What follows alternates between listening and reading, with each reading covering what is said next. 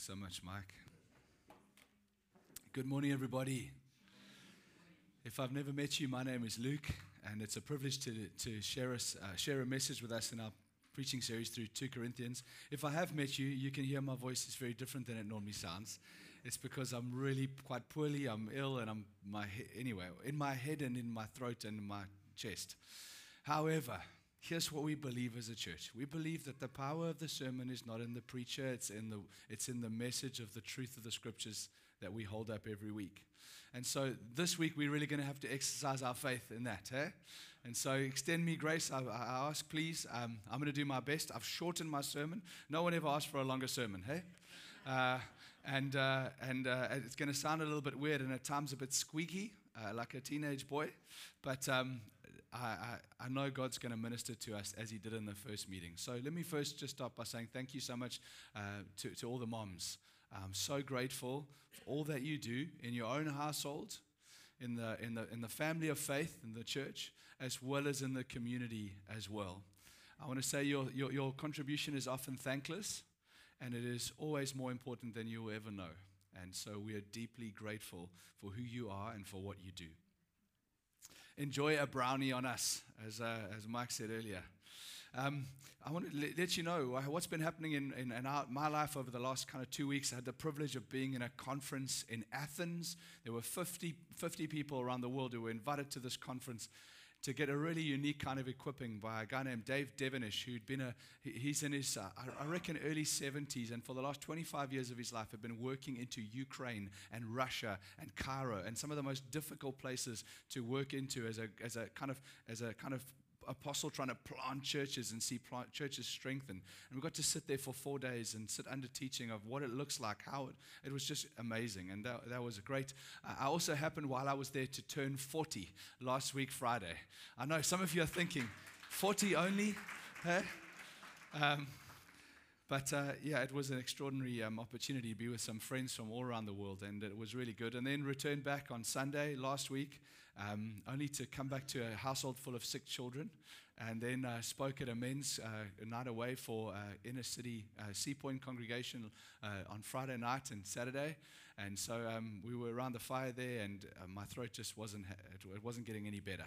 I want to also let you know that we took with us um, Bertus um, Bontes from our church, Scott Smith as well, um, and and Darlington as well, and th- those guys were phenomenal the contributions they made, the encouragement, the words that they brought. It was brilliant.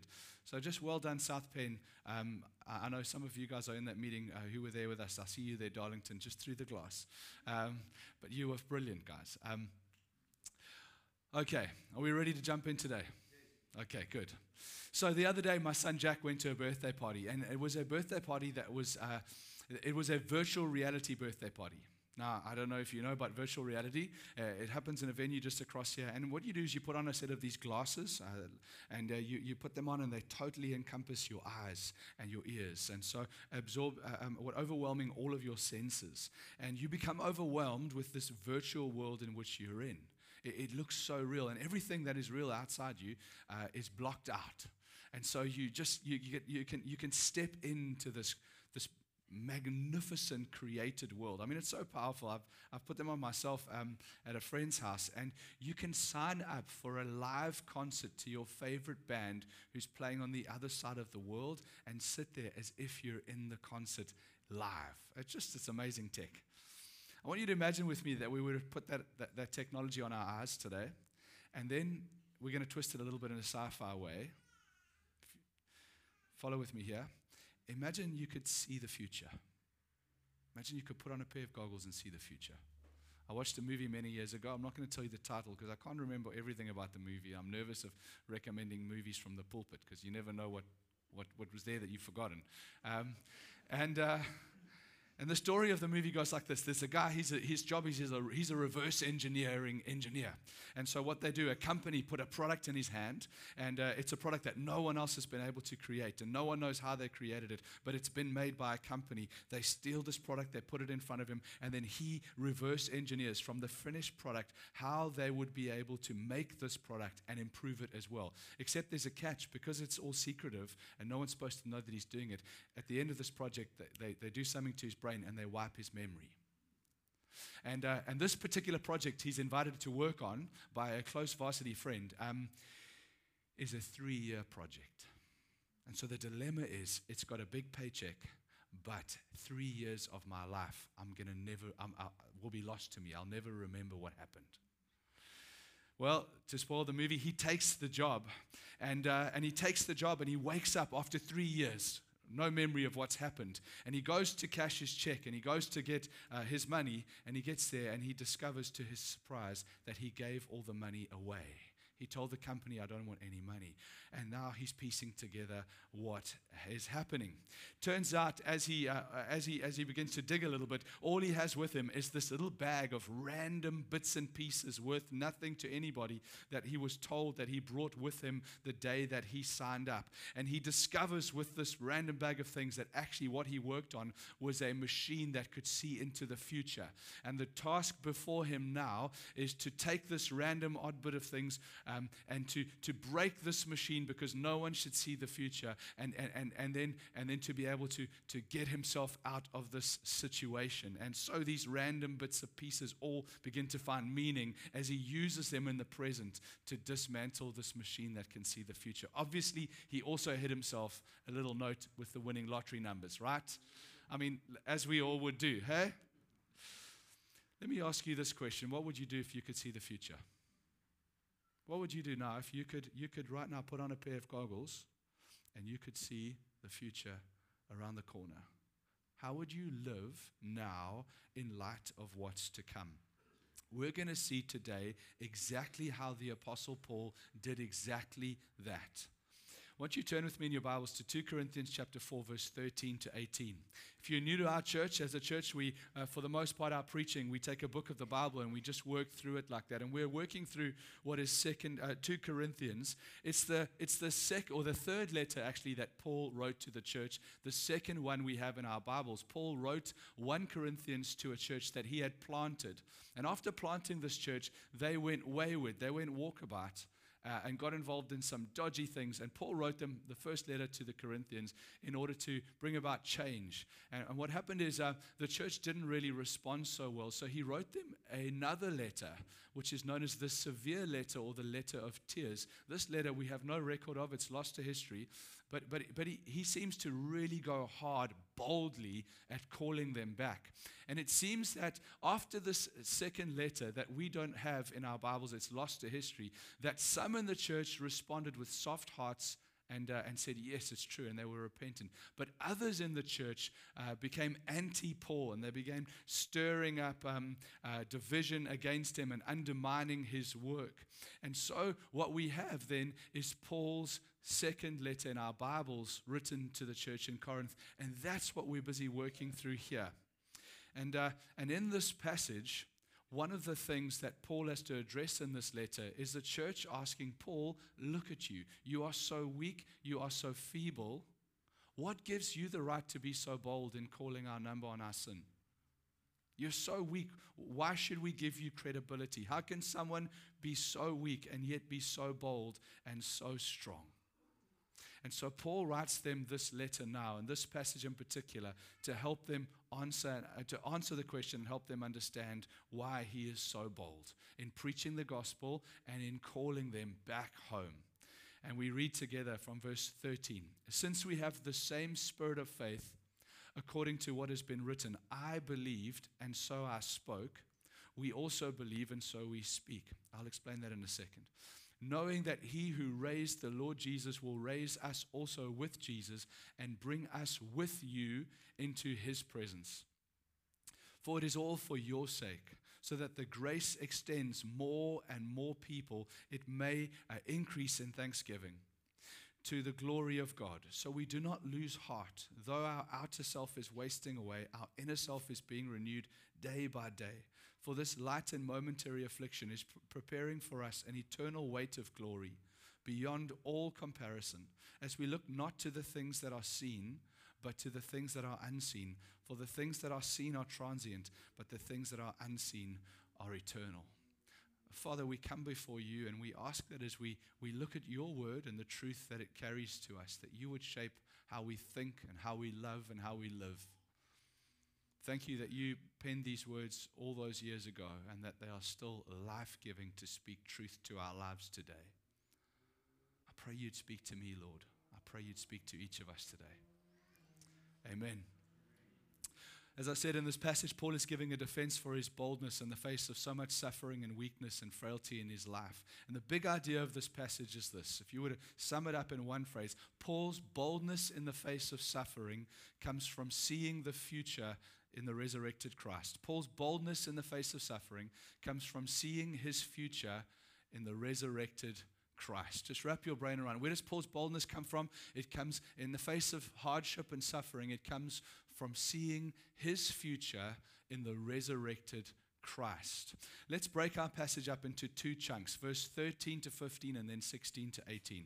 Verse 13 to 15. Since we have the same spirit of faith according to what has been written, I believed and so I spoke we also believe and we also speak. I'll uh, let you know what's happening there. Paul is quoting from, I think, 100, Psalm 116. It's the psalmist who's a righteous sufferer who's speaking out and he's suffering because he's what he's saying, but he knows that God will deliver him. And Paul's saying, The same spirit that rested on that psalmist who spoke in faith rests upon me too.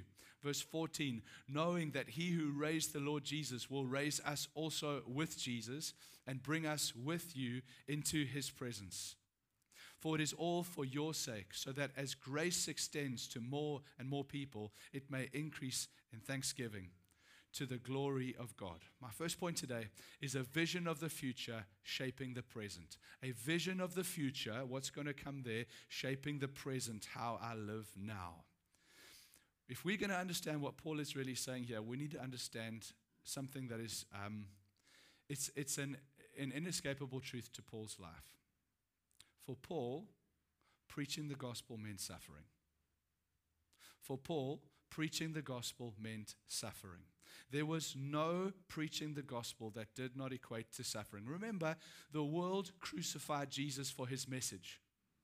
So, how could we expect a world that crucified Christ to respond in love and praise to a man who then preaches that same message? It, simply doesn't. Paul's life was set aside to preach the gospel, but there was no preaching without suffering and hardship and persecution for Paul. It wasn't the only thing that his preaching meant. When Paul preached, eh, his preaching meant, as we read in verse 15, it is all for your sake, so that as grace extends more and more people, it may increase in thanksgiving. Paul, Paul, Paul knew that as I preached, I will suffer.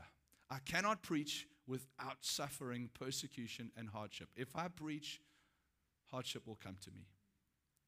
But not only hardship, many will come to faith. Others will come to faith. Uh, gr- the grace will extend. More and more will come to faith in Christ. And so for Paul, when he preached, suffering was inescapable. But when he preached, people would come to faith. And for him, those who would come to faith through his preaching was more important than the suffering that he would go through. He knew, I mean, imagine, imagine, just imagine being Paul. This one thing he's set aside to do with his life is to preach the gospel. Right, right, that what one thing, preach the gospel. Okay, but every time he does that, he's going to suffer and it's going to be bring about pain and affliction and persecution for him. I mean, just got to imagine what it's like.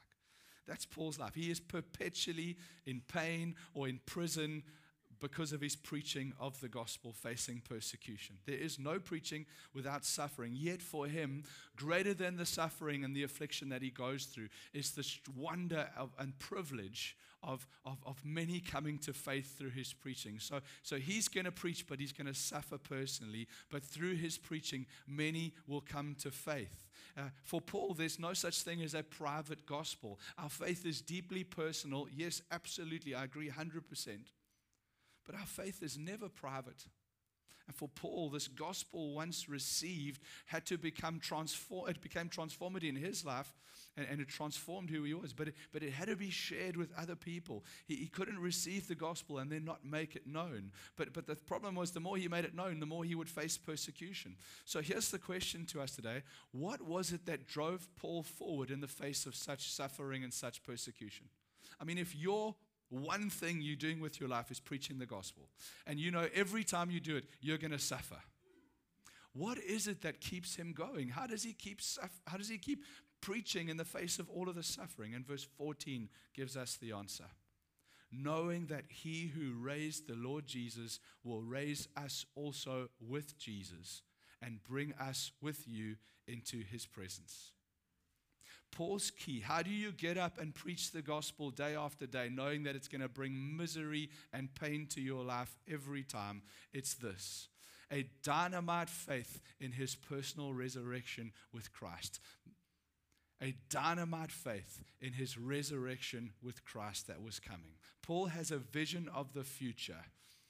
And this is what it looks like. Paul, this weak and feeble and suffering and sick body, transformed in the, in the supernatural power of Christ. Paul's uh, Christ's resurrection body, transforming Christ, uh, Paul's resurrection body. And look, he's not alone. It's not just a personal resurrection, just me and Jesus. He's surrounded by believers who, whom he knows and whom he loves and who have come to faith through his preaching. So Paul, in his present, has a vision of the future. And it's not weak and feeble physical, uh, uh, battered Paul. It's a body that has been transformed and renewed in Christ. And he looks around in that moment in the future, and there are countless believers who have come to faith through his preaching and through his suffering, who have been raised to life alongside him before Christ. You see, Paul has got an identity that is rooted in the age to come.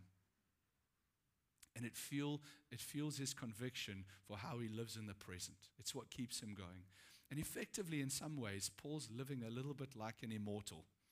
It's like he's saying, guys, for me, it's more important that people come to faith than that I suffer. So, so there's nothing they can do to him anymore. What are they going to do? They're going to, they're going to, they're going to put him through pain. They're going to hurt him. They're going to put him in prison. They're going to face persecution. He says, it doesn't matter. This is more important for me. He, he's, in a sense, he's become, in some ways, he, he's, he's immortal to the power of the things that can get in his way because he says, I found something that's more important and that's better. And so these things here, they lose traction in his life. I, I don't know if you've ever seen one of those fight scenes in a movie like The Lord of the Rings or The Pirates of the Caribbean, but some poor soul ends up with a sword in a sword fight against a ghost. Have you ever seen that cartoon scene? Right? And every time, every time the, the, the, the, the, like human physical person swings, it just goes right through the ghost, right? He's like, what, what do I do here? Somehow his weapon hurts me, but, but I can't hurt this guy. I can't get, he's just, it's just, he's immortal. But uh, Paul's a little bit like that. He's saying, they hurt me, they beat me, they, they, uh, they, they persecute me, but it doesn't matter. Because, because there's something far greater that I'm living towards. And Paul, in a sense, has become like that. The threat of the world and what the world can do to him and what he can lose and what they can take away, it, it doesn't matter to him anymore because, because he's, he's swept up in this vision of what Christ is doing through his life ultimately and what Christ is doing in the lives of others through him. And so he almost becomes immune. It doesn't mean that he's a sadist and he, and, and he doesn't care that he's sore. Don't, don't hear what I'm not saying. These things are very real. He's just found something greater to live, live for in the midst of his present life. Paul has somehow, in some way, become a bit of a ghost to the threat of death. Whatever temporary suffering he faces has been eclipsed by the eternal life that is coming through him to others. And so he's not afraid of losing his life in order to gain an eternity. From Paul's perspective, that the, the eternal gain that, that comes through others' lives as they come to faith is greater than his temporary suffering. It's such a beautiful vision. And notice too that his vision of this resurrection in Christ is a corporate one. It's not just Paul and Jesus, just me and Jesus. He looks around, he says, We're going to all be there together. His vision is of a body uh, that is resurrected in Christ together, a corporate body. It's a, it's a corporate vision. And, and David Garland, who writes a phenomenal commentary on this book, he says, The Corinthian church, that, that, that this is how they used to think of themselves. They were prone, like us, to a very individualistic society. They saw themselves as, and I'm quoting him, individuals economically and religiously self sufficient, and only minimally interdependent with other believers. That was the society that Paul was writing to. And so he gives them a, vis- a vision of the resurrection that Paul carried in his heart. And we were all part of it together. It was a corporate vision that he carried. Paul is trying to reformat their thinking toward a community orientation in a world that would drive you towards individualism. Paul says, lean into the center of community. So let's put this all together. I know I'm going quite swiftly, but I don't know how long I've got still on the throat. So,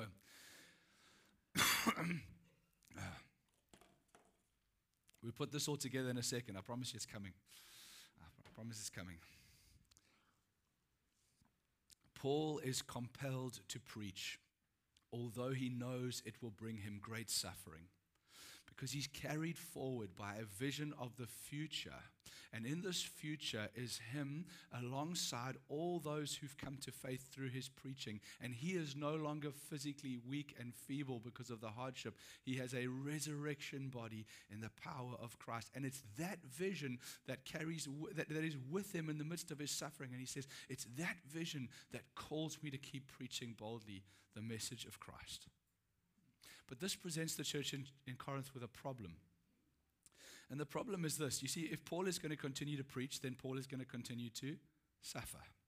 And if Paul is going to continue to suffer, then Paul is going to become increasingly weak. He will become more frail and more sick and more poor. His life will look less and less desirable, especially in a culture that values strength and prosperity and wellness and the good life. You can imagine how Paul, his life through preaching, he suffers. Through suffering, he becomes weak. And in a culture that superficially values success and the good life, how Paul becomes less and less desirable. And, and, and, and, people start to dismiss him him and to, to, to discredit him. And so, how does, how does he contend for his ongoing credibility in the life of the church who want to write him off? When there's other super apostles who've come into Corinth and they drive in in their flashy cars and their fancy suits and their amazing eloquence. And, and those in the church who've, who've received the severe letter and didn't like what he said go, hang on, look at these guys. They're so successful. Surely we should follow them. Look how weak Paul is. So, how does Paul contend for his ongoing credibility in the church? And he writes them verse 16 to verse 18.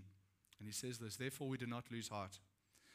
Therefore, we don't give. Therefore, I don't give up. Therefore, I don't lose courage. Therefore, I know there's suffering coming, and I know I know there's opposition, but I, I don't give up. I do not lose heart. Why?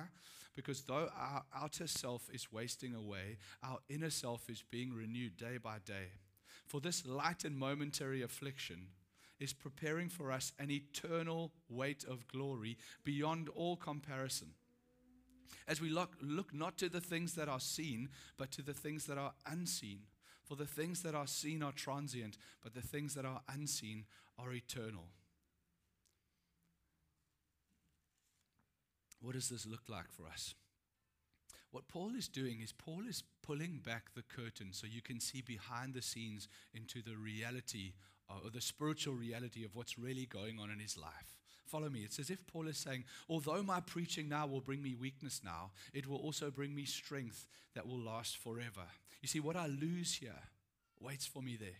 What I give up now waits for me there. What they take from me now will be given to me in a far better way there. Here I'm becoming weaker. It's clear, you can all see it. I'm becoming weaker. Every time I preach, I'm becoming weaker and weaker as they take me on. But simultaneously in Christ, there, as much as I become weak here, I'm becoming strong in Him. That there is a glory that through the persecution that comes to me here, that is accruing to me there in Christ. When, when, when the curtain of reality is pulled away and you can see into ultimately what's going on, Paul's vision is that whatever is done to me here, whatever price I pay here in the preaching of the gospel, it's not lost, it's not incon- inconsequential, it's not that it doesn't matter. It's that somehow that is swept up and, in, and becomes um, part of a glorious future that awaits me there. And Paul is saying, I just wish you could see me there. I just wish you could see me there. You see me now. You see me. I'm weak. I'm frail. But, but if you could see me there, then you'd know I'm so bold. Because I can see me there.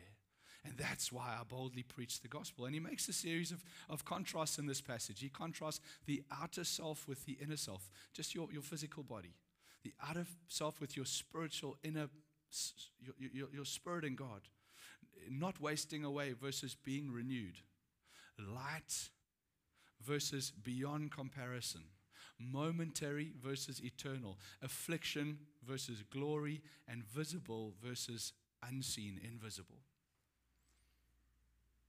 And it's as though Paul is saying, You see my weak and feeble outer body, but you're looking in the wrong place. You should see the real me. You should see the future me. You should see who I am in the resurrection of Christ. Because if you saw who I am in the resurrection of Christ, now you would understand my boldness. That's where I have courage to confront your sin. It's because I know who I am ultimately in Christ. If you could just see me there, if you could see the real me, you would have a better understanding of my boldness. Oscar Wilde, many, many years ago, wrote a, a novel called uh, The Picture of Dorian Gray. In the movie, and in the novel, it was made a movie as well, I think. In, in the story goes like this a very vain Dorian Gray had a commissioned a portrait of himself, a picture of himself to be painted. And uh, it's a glorious picture of himself that is painted. And he looks at this picture one day, and the realization comes to him that from now on, every day, that picture will remain in beauty and splendor, but every day I will start to age and decay, and I will look worse and worse, and that picture will remain in this glorious state. And he thinks to himself, Oh, Lord, would it not be that it was the other way around? That I would remain youthful and, and in beauty, and the picture would become more and more ugly and etc., etc., etc. And his wish is granted. And so what happens is he remains youthful and beautiful, whilst every day the portrait of himself ages more and more. And it becomes, all the darkness within him becomes part of this portrait as it ages and ages. And so much so that, that, that he eventually he locks it away and he hides it away from the world. Paul is saying, Paul is saying, guys, it's exactly the opposite for me. There, though outwardly I am, I'm, I'm, as I preach, I become weak. I, I, I, I, I, I, suffer in stress and anxiety. I'm imprisoned. I'm persecuted. I become weak here. You can see the weakness. They're locked away in heaven where no one can, t- can touch it. It's the real me. And everything they do to me here uh, somehow is transformed in glory to something wonderful there. That Paul's belief is that locked away in heaven where no moth and rust can steal or destroy or break is the real Paul. And that though he suffers now in this life, and you look at him and he's weak and he's feeble, and you want to dismiss him and go, Why would we listen to you? He knows that there in heaven is the real Paul, his true character, resurrected in Christ. Everything done to him here somehow is swept up, and in the transforming power of Christ, somehow makes him more like Jesus. And he himself becomes more glorious because of what he endures here. And Paul says, God, just, I just wish you could see that's who I really am. My true identity is locked away with Christ in heaven, and nothing can take it away from me. And so don't look at me in my weakness and discredit me. Look at me in glory in Christ and trust what I say. It's this vision of the eternal future that for Paul is so real, it's so overwhelming that in the present suffering, and I don't want to make light of his suffering, there is something far greater that is a hope that colors how he lives every day of his life. And so we need to land here. And I think we've got to ask ourselves the question what story are you living in? In a world that incessantly calls you to live for the here and now. Don't you don't know if you've got tomorrow. It's now or bust. Heck, go into debt before you can afford it so you can get it now. Just just it's all about the here and the now. Are we living for the temporary physical present or for the eternal future? Are we living to create glorious eternal futures in Christ? Or are we living to preserve glorious eternal presence?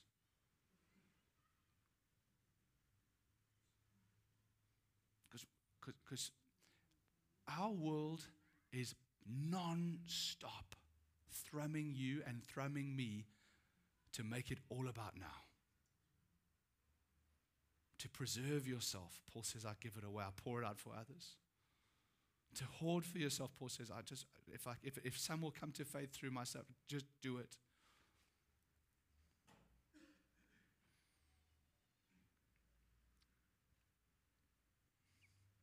Have we been suckered into living for the here and now? Or are we living for the gospel so as to achieve a glory that far outweighs our temporary sacrifices and hardships in living for the gospel? I just sit for a minute. I don't want to move too quickly.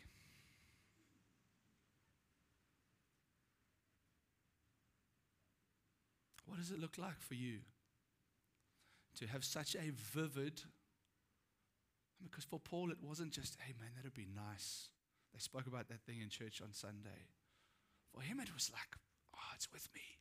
It's my hope as I, pre- oh, they locked me up. Again. Oh, but I know. Oh, the, the jailer's coming. Oh, but, but I know. It, it was so with him, it was so present. He's cold prison cell on his own, no one around him. Has everyone abandoned me? I know, I know. No, this is greater. What does it look like for you? Have you been thrummed into as a virtual reality? Is it, is it the here and now, or is it eternity with Christ? We're going to move to the communion table, and I, I want to give you a moment to do business with Jesus at the communion table. Can I ask that some in our, in our body, would just some in the family, would you mind sharing and passing around uh, the elements of the bread and the grape juice? Thanks, Terry. Thanks, Steve. Come, Darlington. I can see you want to go there. Randall, you too. Come on, come on. Thanks, thanks, Eden. Let's share amongst.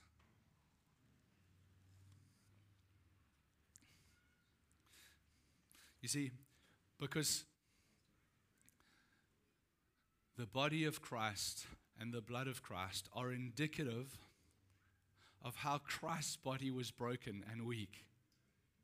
Jesus, who had everything, who lacked nothing, the, the creator God of the universe, he, his body became weak and broken to the point of death.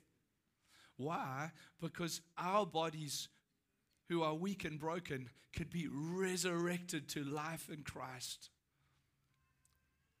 That is, friends, the great hope of this world for every one of us. Whether you, you in this life, you, and I, I, had this strange experience while I was uh, overseas recently.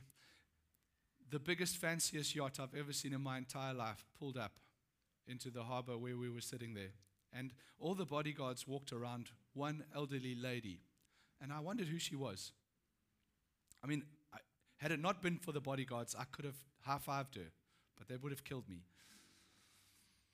I then returned to discover when my dad sent me the link to who had just visited Hydra that it was Elon Musk's mother, Maye Musk, who, in all of her wealth, happened to walk right past me. I, it could be that you have all the wealth in the world. I mean, she was right here, probably the richest person I've ever been near in my whole life.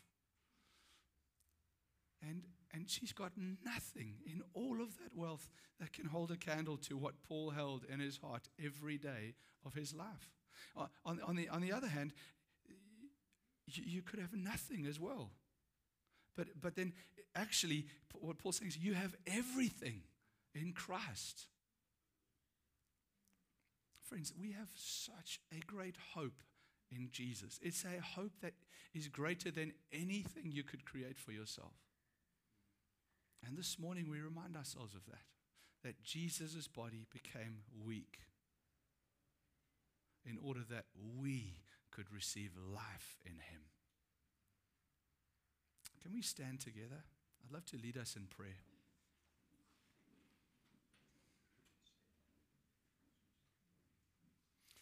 Lord, would you forgive us when, we, when, when our hope is just in the temporary present? Oh, Lord, I know there's good in the temporary present. It's not, it's not wrong and it's not bad to desire good things in the temporary present. But when our hope and our great love, the great desires of our heart, the, the, the deep motivation, who we are in our core is so, our identity is so caught up in the temporary present. And the afterthought is the eternal future. We've, we, we're wrong as, as Christ followers. We've, we've not understood who we really are in Jesus. We've not appropriated fully what Christ, you came to do for us. If that's you, you want to just do business with Jesus, say, Jesus, I'm so sorry. I just got so caught up in the temporary present. I lost sight of what it is to have an identity secure in you forever. But I thank you, Jesus, I have that. I have a resurrection, eternal, immortal future in you because you became weak and because your body was broken. I have the hope of being whole. And so, Jesus, I thank you for new life. I thank you for the profound hope of life with you. That nothing can take that away.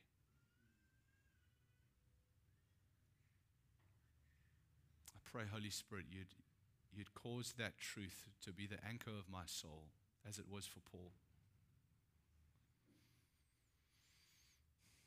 And that, God, that you would enable me to live in the here and now in light of that day. My time, my talents, the, the ability that you've given me, the opportunities before me, even my treasure, even the wealth that you brought to me, Jesus.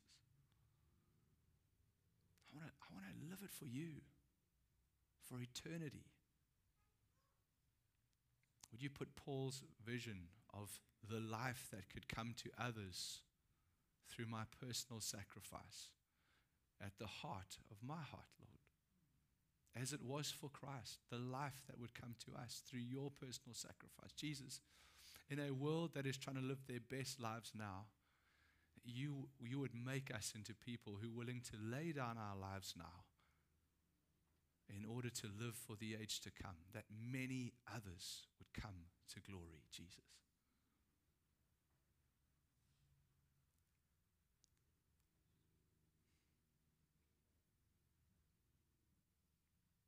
So, Lord, as I eat of this bread and I drink of this grape juice, would you resurrect me? Would you cause my egocentric part of my life to wane and to dwindle and to die in weakness?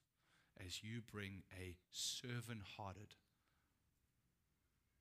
Christ like life to grow up within me, Jesus. Nourish that life, that life in the gospel, I pray. Let's eat of this bread and let's drink of this grape juice.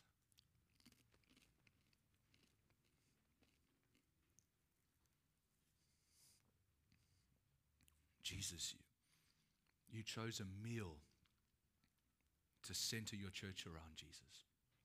Would you strengthen us?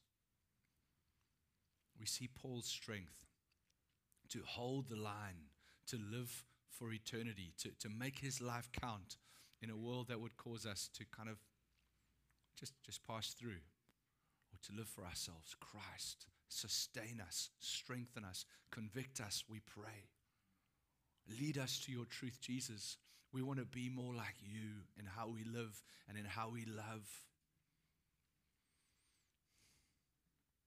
But we do so in your power because you, Christ, just as we ate and we drank, within us. You have become part of us. We are yours and, and, and you are mine. And you are alive within me. And so Christ caused gospel life to grow up in my heart that I would live and love differently in this world. I hand over to Mike in a second, but while we got our eyes closed, is there one specific thing? Don't, don't tell me this is just you and Jesus. Is there one specific thing, one step, one, one thing that you, you feel out of this you, you, you need to do? I just ask, ask the Spirit, God, is there something? Is there a response that I can take in my week this week? Where you've called me to, to live differently in light of this message. If you'd give us a second, Mike, and then lead us and land us, please.